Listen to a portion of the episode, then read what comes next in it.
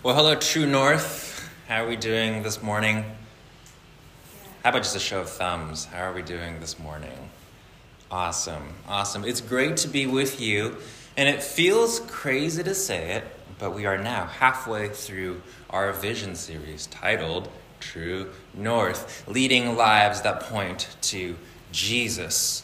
Or more specifically, leading internal lives pointed by Jesus in order to then lead external lives that point to Jesus. So, if you weren't able to catch our first few messages, I would strongly encourage you to check them out or even refresh yourself, um, especially since we are taking on these applications and practices together as a community. Um, they're available on YouTube and now as a podcast on Spotify. It's exciting, exciting times. Um, so, we started out by asking the question where does our inner compass point? You know, where does the inner compass of our mind, heart, soul, and whole body point? And does it point to Jesus, to his kingdom, and to the will of God for our lives? Or does it struggle to find true north? Or does it point to everywhere but north, you know, anywhere but God.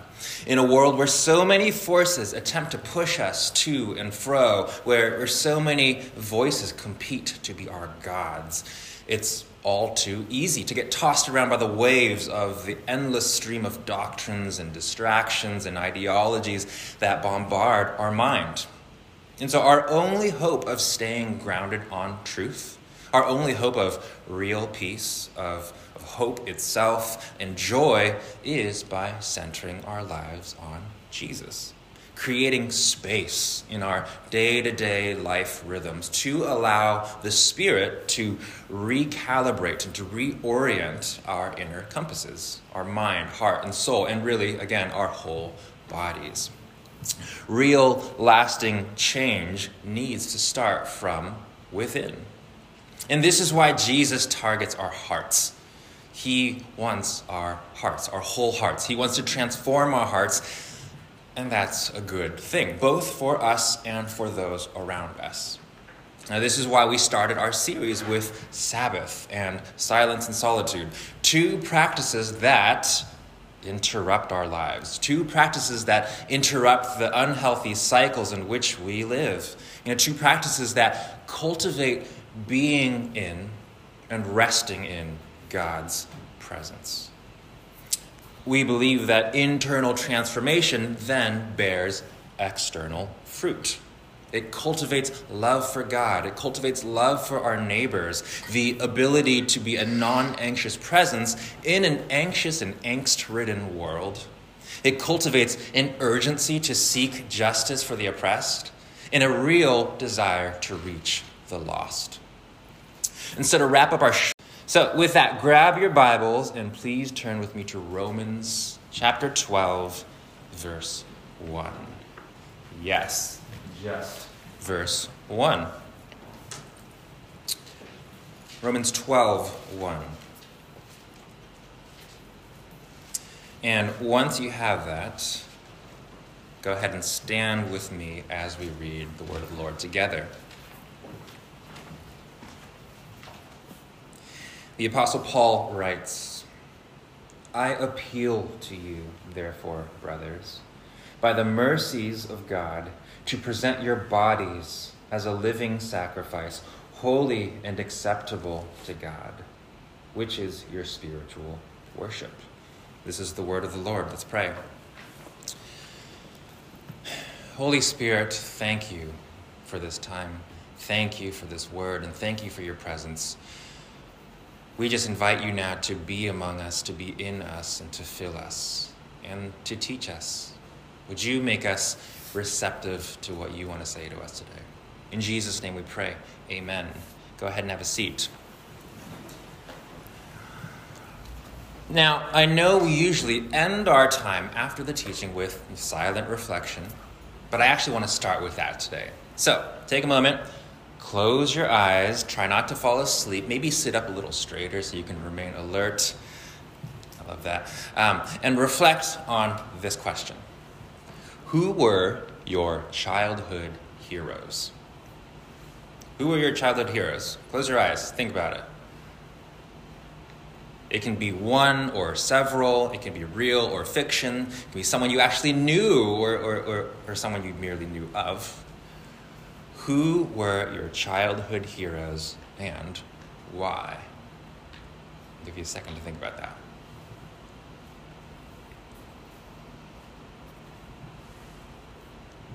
Everyone got someone or something? Now open your eyes.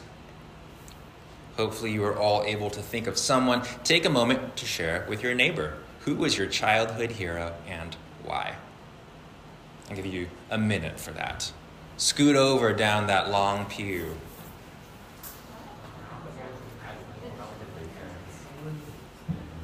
Who were your childhood heroes and why?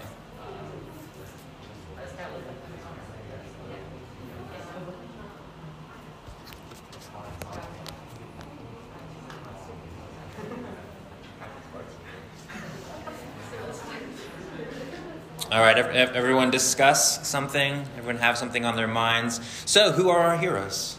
Is it, is it Spider Man? Is it Batman? Is it Ash Ketchum? Or is it, I don't know, LeBron James? Or Neil deGrasse Tyson? Or Malala Yousafzai? Or maybe Bruce Lee? Or maybe it's, I don't know, a Twitch streamer, which I know very little about, so I'm not even going to try to reference that. Um, or, I don't know, a YouTuber or a social media influencer. Or, or maybe it's someone we know. I heard some people say, it was actually my dad. You know, maybe it's our mother or our father or a grandparent.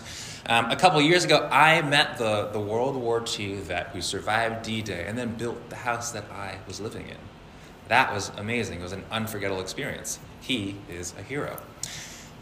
When I was a kid, my heroes were the Teenage Mutant Ninja Turtles, and I worship them. I love that I'm getting nods in the crowd. This is great. I had Teenage Mutant Ninja Turtle toys, a plastic Teenage Mutant Ninja Turtle lunchbox and thermos, slippers, multiple bath towels, and a Teenage Mutant Ninja Turtle sleeping bag.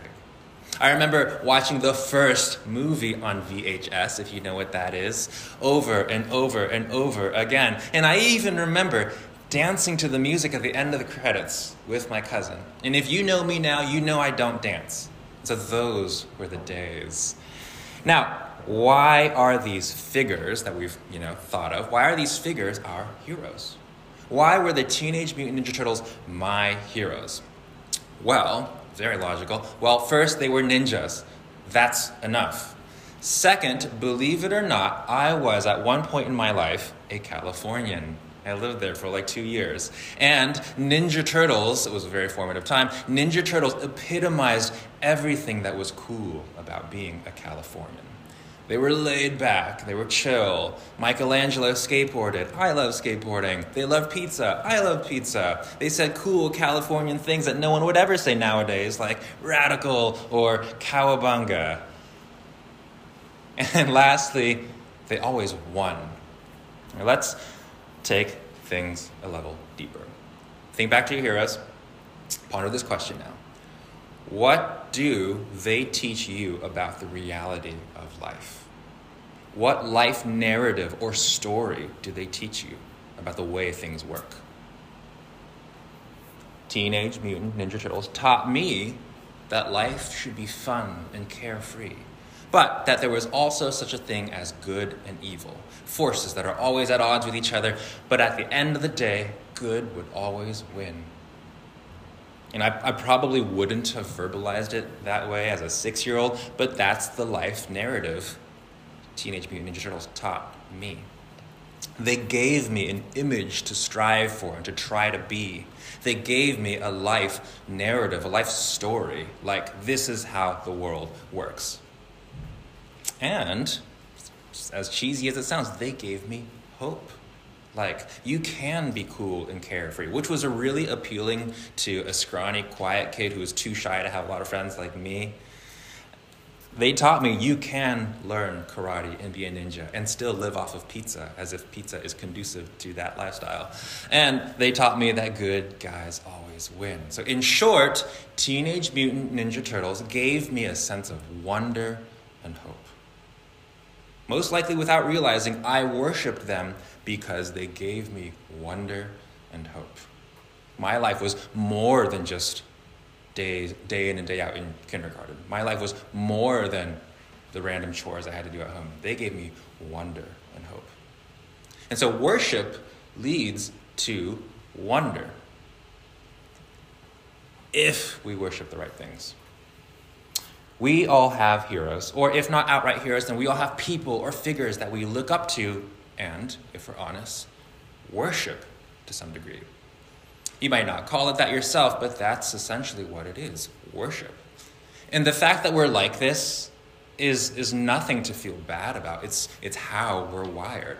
And this is point one. We were created to worship. We're wired to worship. It's just what we do. We all inevitably worship someone or something a fictional character, a real life person, a movement or an ideology, an object, or even simply ourselves. In fact, I would argue that everything we worship ends up being a roundabout way of worshiping ourselves, but more on that later. This is just one of the obvious reasons why parents are such a key figure in determining the people we become. They are the people who bring us into the world, the people we look to first for love, care, and an example to follow. And so they're the first people we worship. I am, I am blessed with a great relationship with my parents. When I was a kid, I thought my dad could do anything. He played all sports with me, introduced me to great music, and fixed like everything in the house. I thought my mom was the coolest. She, she had the best taste in food and clothes, and she had style and sophistication, and I wanted to absorb that. I thought it was cool, and so I, I, I worshiped that. But this is also why parent wounds, an absent parent, a neglectful parent, or an abusive parent. This is why parent wounds are tragically such a big part of the forma- formational trauma that many of us carry. So, on a daily basis, we worship a vast variety of not only people, but also things. And if you're like, worship, I mean, that's a dramatic way to put it. It's actually not. Merriam Webster's dictionary provides two definitions. The first is this to honor or show reverence for as a divine being or supernatural power. Okay, so worship is what I show God, right? I hope. The second is this to regard with great or extravagant respect, honor, and devotion. Think of the things you regard with great or extravagant respect your heroes, your idols. I hear things like, man, did you see how many points Durant scored in that game? There's my feeble attempt at a sports reference, I'm sorry. or how about something as simple as, hey, nice fit? You stopped, appraised someone's well assembled outfit, and decided to declare words of, as the dictionary definition says, great and extravagant respect and honor. You've just expressed worship to a pair of pants. You know, every time you scroll on your phone and double tap, or maybe even maybe even comment, you are showing great and extravagant respect and honor. You are worshiping. You know, back in the Old Testament, people would like have to carve idols and build these altars and, and poles. Now we just need to swipe and tap. And now think of the last part of that definition great and extravagant devotion. How do we express devotion? By giving ourselves to it. We express devotion by giving attention, time, energy, and or resources like, or like, like money or, or even gift offerings if it's, it's a person we admire or, or have a crush on or, or worship. And this isn't a jab at all the single people out there. We worship what we give our attention, time, energy, and resources to. I'll say that one more time. We worship what we give our attention, time, energy, and resources to. And so if you think about it, we inevitably worship someone or something at all times, whether it's Batman or Travis Scott, your boyfriend or your girlfriend, your grandma or your grades, your shoe collection. You call it being a sneakerhead, I say worshiper of foot coverings, or your Valorant ranking. Low blows? I'm sorry. Is it an ideal beauty or your marketability, your career or your number of followers? Maybe your personal or family image. You fill in the blank. Just as spiritual formation is an inescapable reality, so is worship.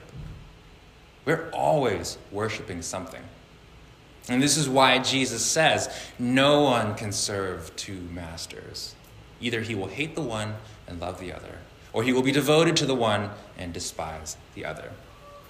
A.W. Tozer, who was a great pastor, theologian, and, and someone considered by many to be kind of a modern day prophet, writes this God made us to worship. That is why we were created.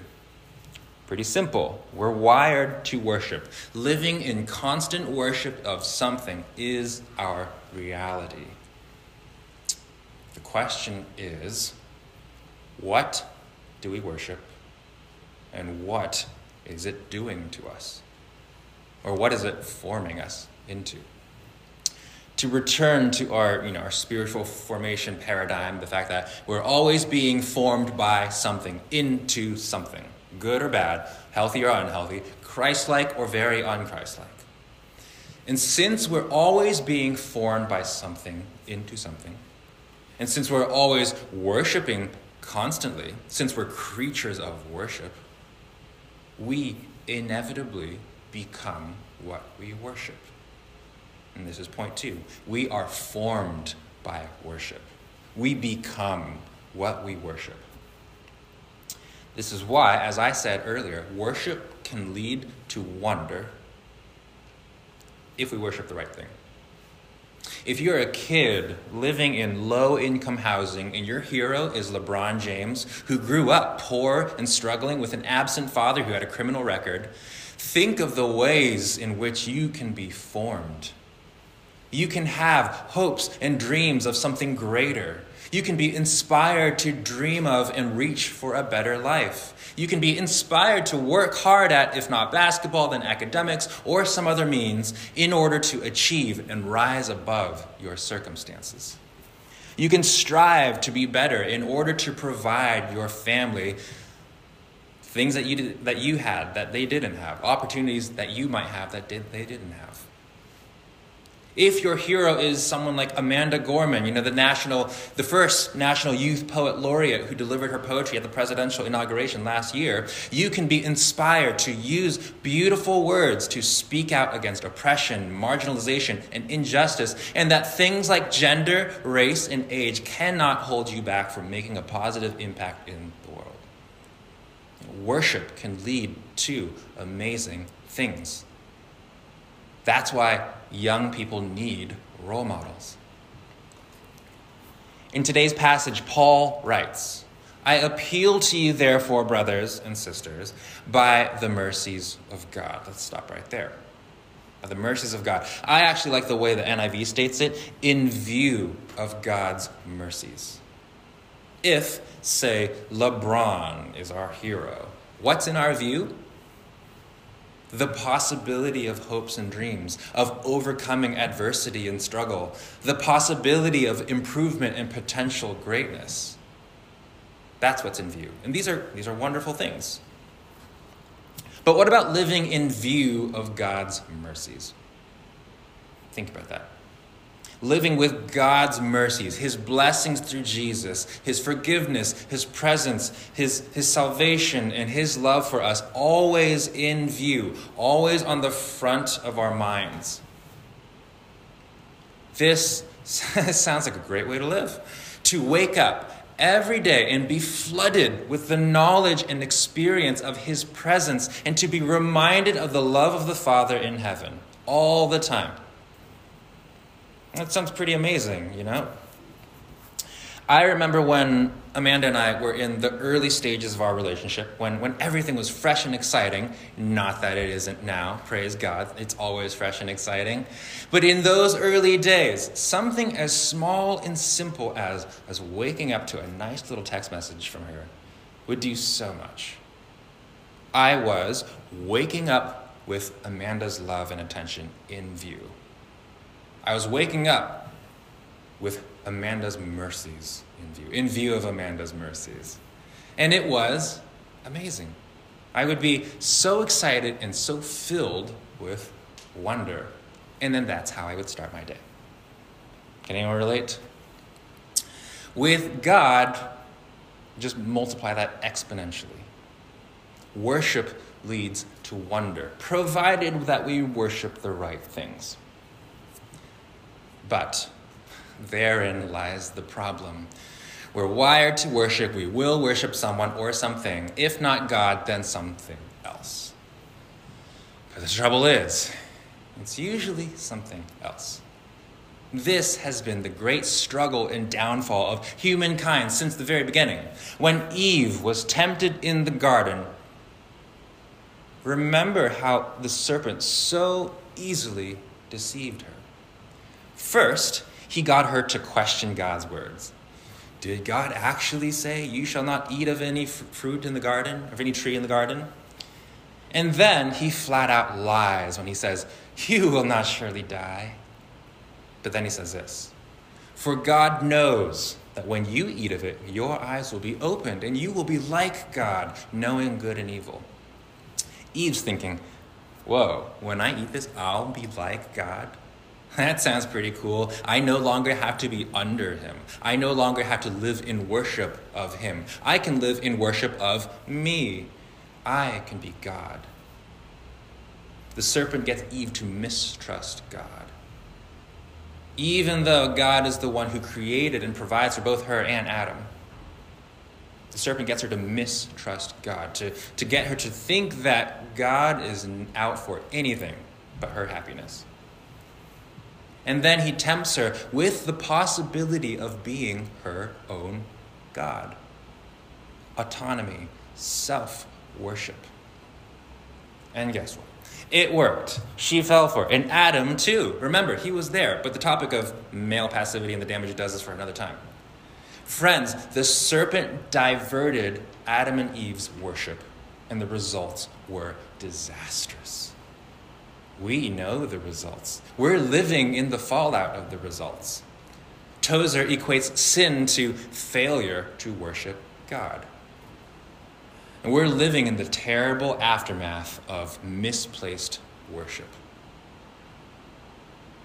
Worship forms us, and if right worship leads to wonder, if it leads to hope and flourishing, if it, leads to beauty and joy, then misplaced worship leads to the opposite. Misplaced worship leads to not wonder, but withering. Friends, the unfortunate reality is that we are living in the results of our own misplaced worship. Worship is forming us. And if we just take a look around, we can see living proof. We are, in fact, becoming what we worship.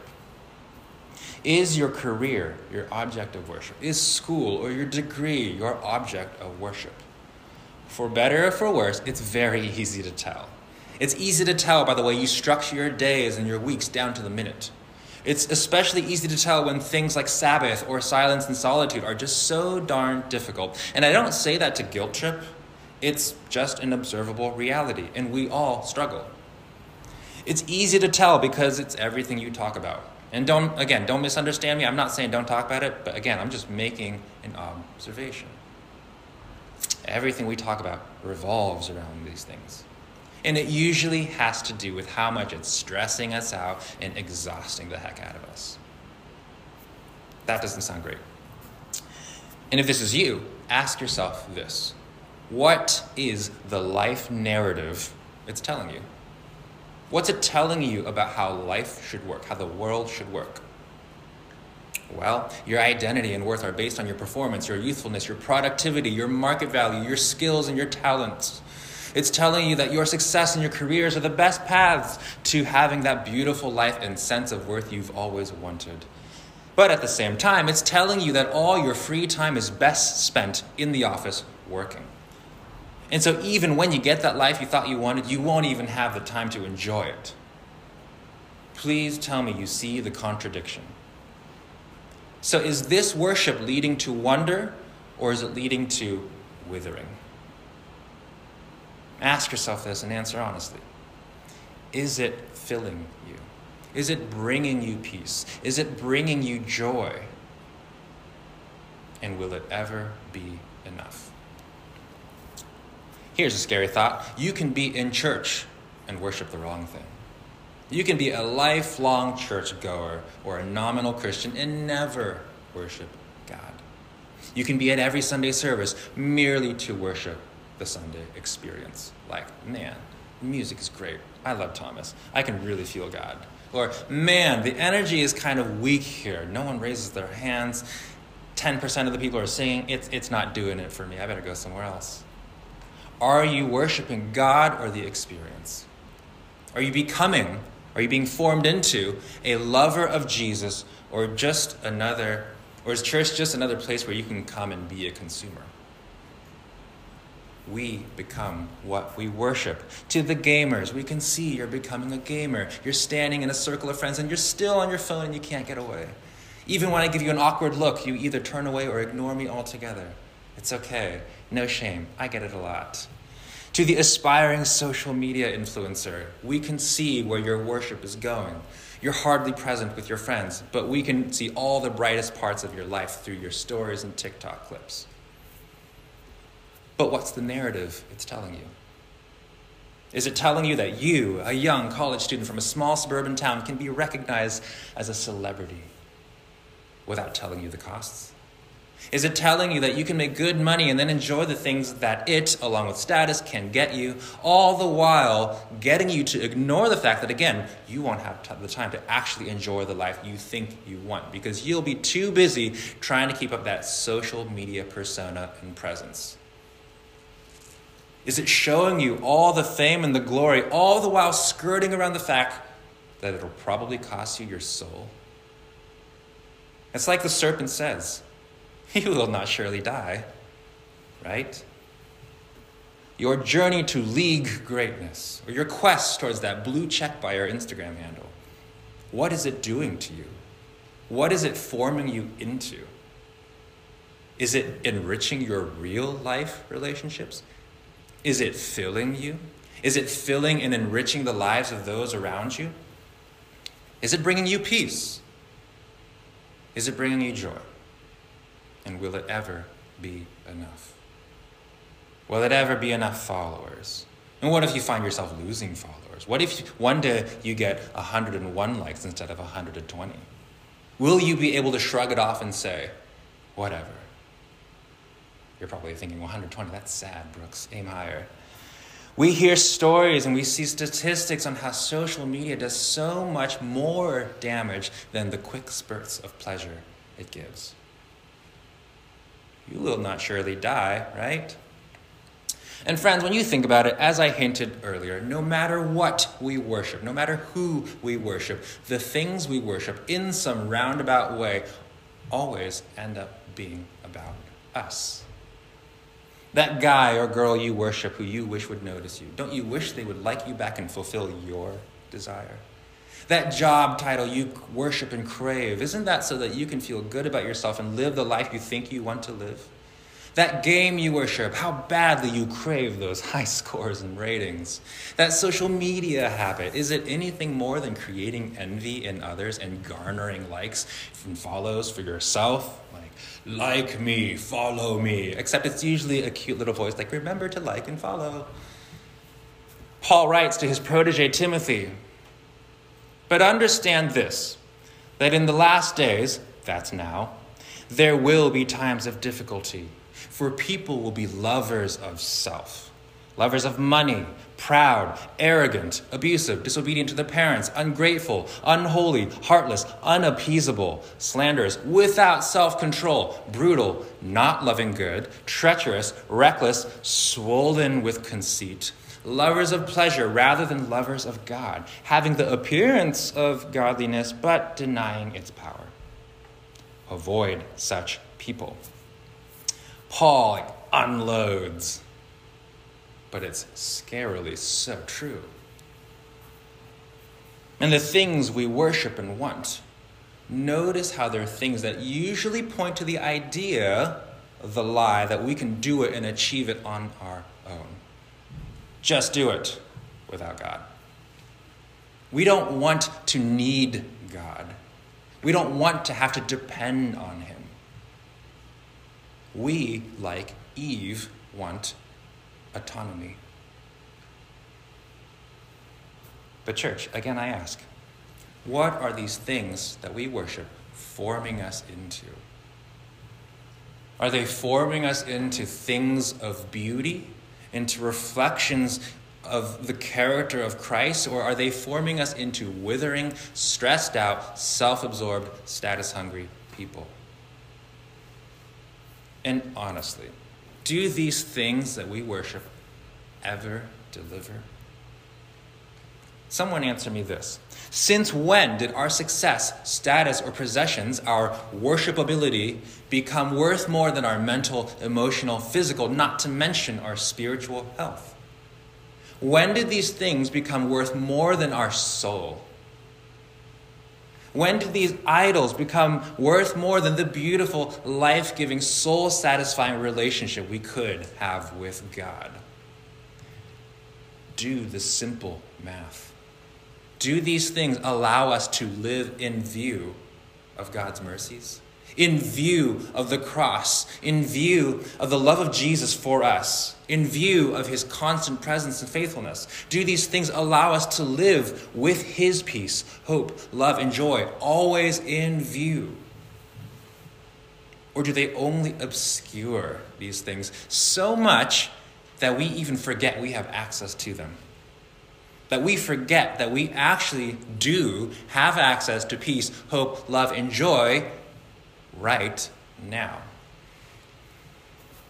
If we look around the world, you know, even in Christian circles, it looks like we've lost sight of the access we have to real peace, hope, love, and joy.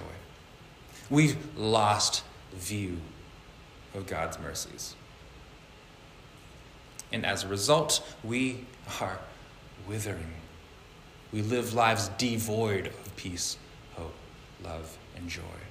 And by extension, we bring very little of these things to anyone else. Hear me.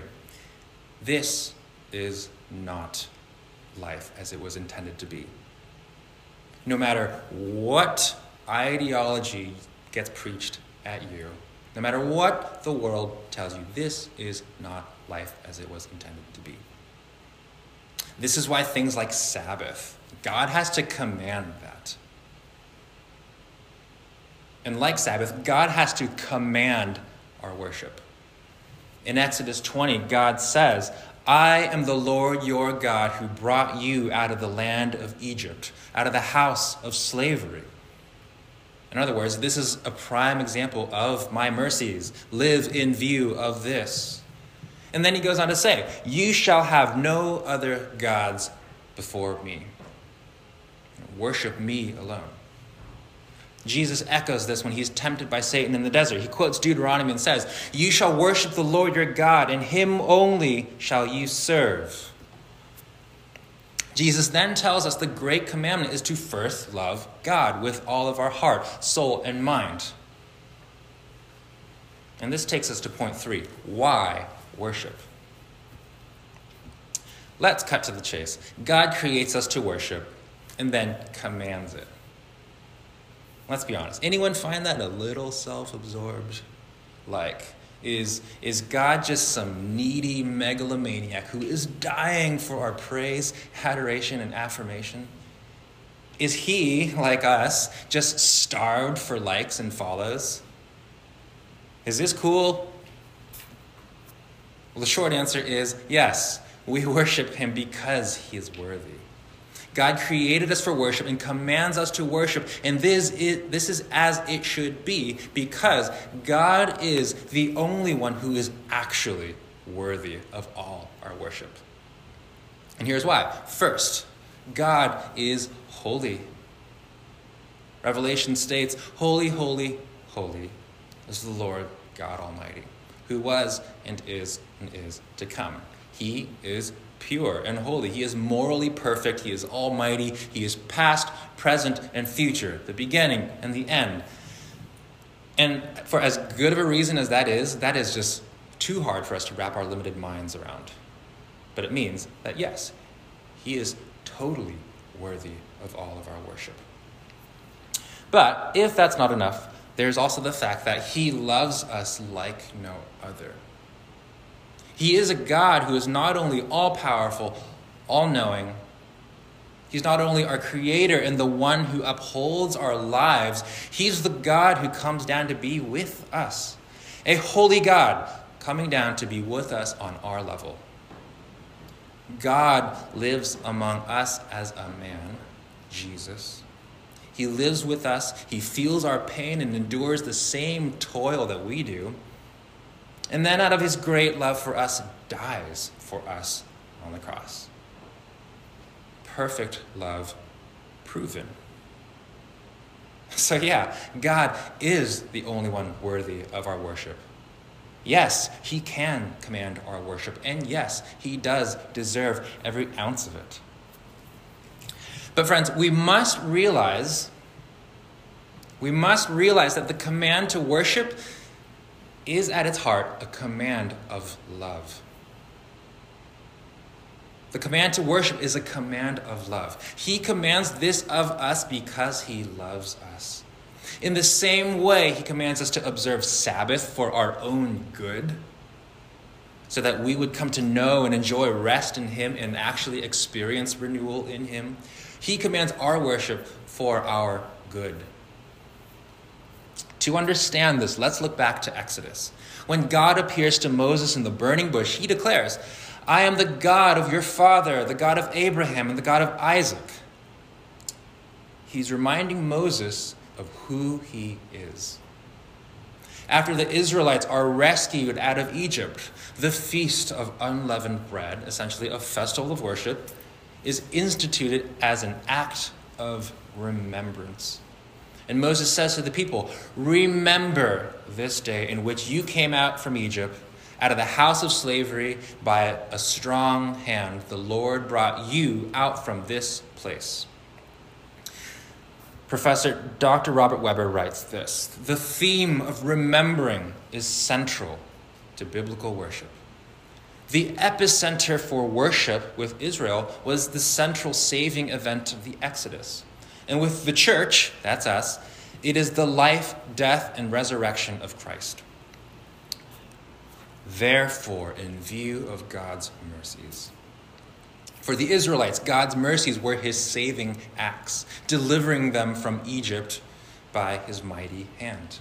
For us, it isn't so different. We also experience God's mercies as an act of deliverance and salvation. Except that for us, it's the saving work of Jesus Christ.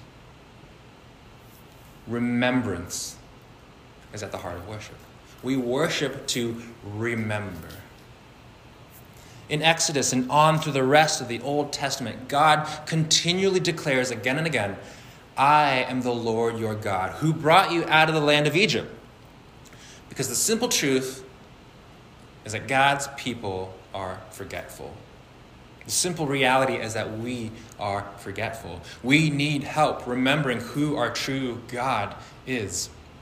We have too many, just too many idols vying for attention, vying for his rightful throne in our hearts. It makes total sense that the second commandment is have no idols. As we know from firsthand experience, idols obscure our view of God and of his mercies. They divert our worship, just as Satan diverted Eve's worship. And so let's get back to the main point. God commands us to worship because he loves us. He commands us to worship him for our good. Yes. Again, remembrance at the heart of worship. Think about that. When we worship God, we become people who remember God and what he's done. We remember his mercy and grace offered to us. We remember Jesus and his atoning sacrifice for us. We have the cross in view. We remember the character of God, which is holiness. We remember the character of God, which is pure, perfect love. And we remember that He lavishes that love on us. We remember that we are His beloved, that He knew and loved us before we were even born. We remember His very real presence and the fact that we have access to our Heavenly Father at all times. And that He wants us and invites us to come to Him and to find all that we need in Him. We remember that the Holy Spirit lives and dwells in us. Worship of the worthy one leads to wonder. We remember his constant faithfulness.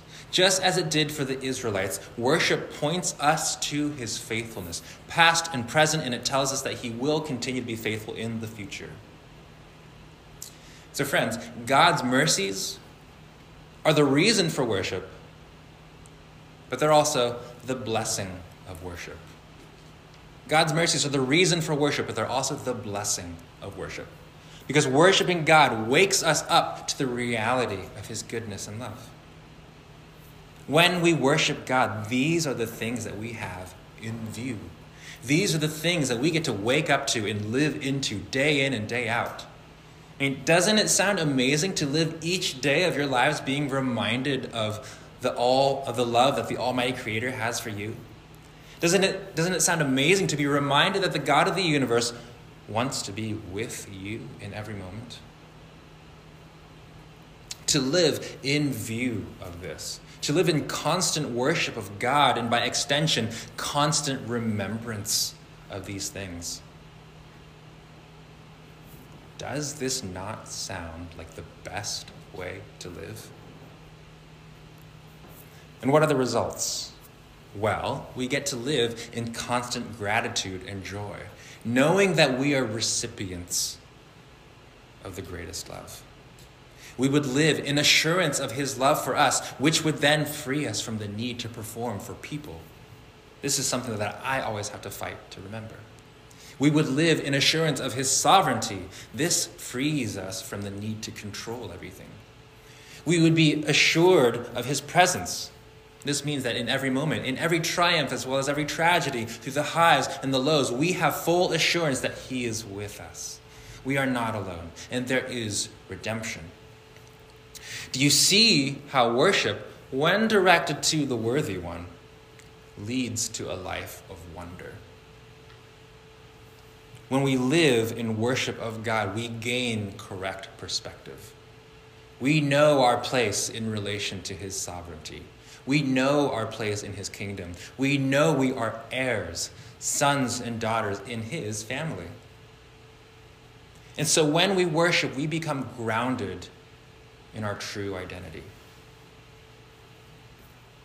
And with this knowledge, friends, comes peace. True peace that cannot be taken away. With this love comes joy to the full.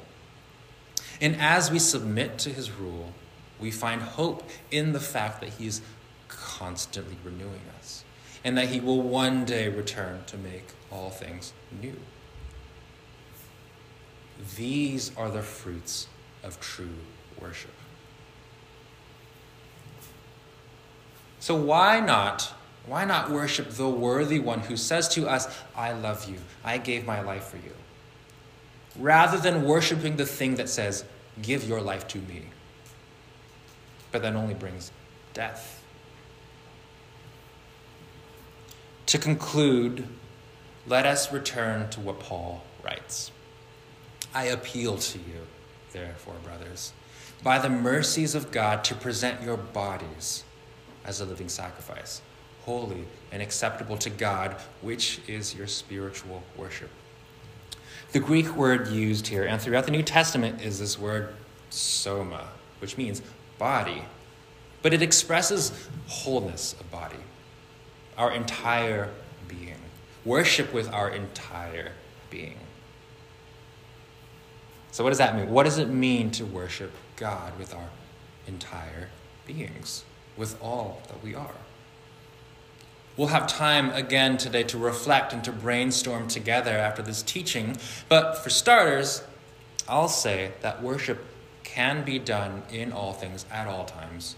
We can worship God in all that we do with all that we are. So, how can we live in constant worship? Does it mean blasting Hillsong all the time? Sure, it can be that. You know, listening to music that praises God and speaks of his character and work reminds us of just that his character and work. So we can praise God with our ears. Along the same vein, we can read or listen to scripture or, or literature that speaks of who God is and who we are in relation to him. We can worship with our voices. Singing is obvious, but we can do more than just that. You know, we can pray on our commutes in the car. We can pray in our rooms. We can pray on our morning runs. We can pray for the person sitting next to us on the bus. That is worship. We can encourage a friend. That is caring for and speaking life into a fellow image bearer. Loving a neighbor. That is worship. You can offer words of peace to a colleague feeling crushed by anxiety. That is worship. We can worship with our hands. Lift your hands toward God as you pray or or worship. This isn't an emotional thing that only certain people do, like the, the really devout people. It's not an emotional thing, it's a posture of humility, desire, and yearning that we can all practice. But it doesn't stop there. Use your hands for, for practical good. Help your elderly neighbor with errands. That is worship. We can worship God with our eyes. We can choose what we take in with our eyes. We can, we can choose what we watch on Netflix or TikTok. We know what's healthy and unhealthy for us. Jesus states, the eye of the the eye is the lamp of the body. So if your eye is healthy, your whole body will be full of light. Honor God with your eyes. When we practice silence and solitude, as we talked about last week, we are offering God our body, mind, heart, and soul, not to mention our time, and simply enjoying His presence. That is worship. When we practice Sabbath, resting in Him and trusting that He is our source of life and renewal, that is worship. When we do life in community, when we immerse ourselves in, in loving relationships with people who are both easy and hard to love, we are worshiping. When we were looking out for the needs of our community and being a Christ like presence there, that is worship. And friends, these are just starting points. But the point is, we can live in constant worship. And let me be 100% honest with you. This is, in fact, the best way to live. To live in constant view of the God who loves us. To live in constant view of his mercy and grace, and to surrender ourselves to him, resting in that love and in his promises. This is peace. This is joy to the full. This is our source of hope. So, true worship, worship of God, our Heavenly Father, the only worthy one, leads to wonder. It leads to a life full of wonder at every turn. So, friends, surround yourselves with God and the things of God. Surround your lives with the things of God. Surround every moment with the things of God. Let us choose lives of wonder. Let us worship Him. Would you stand with me now as we pray?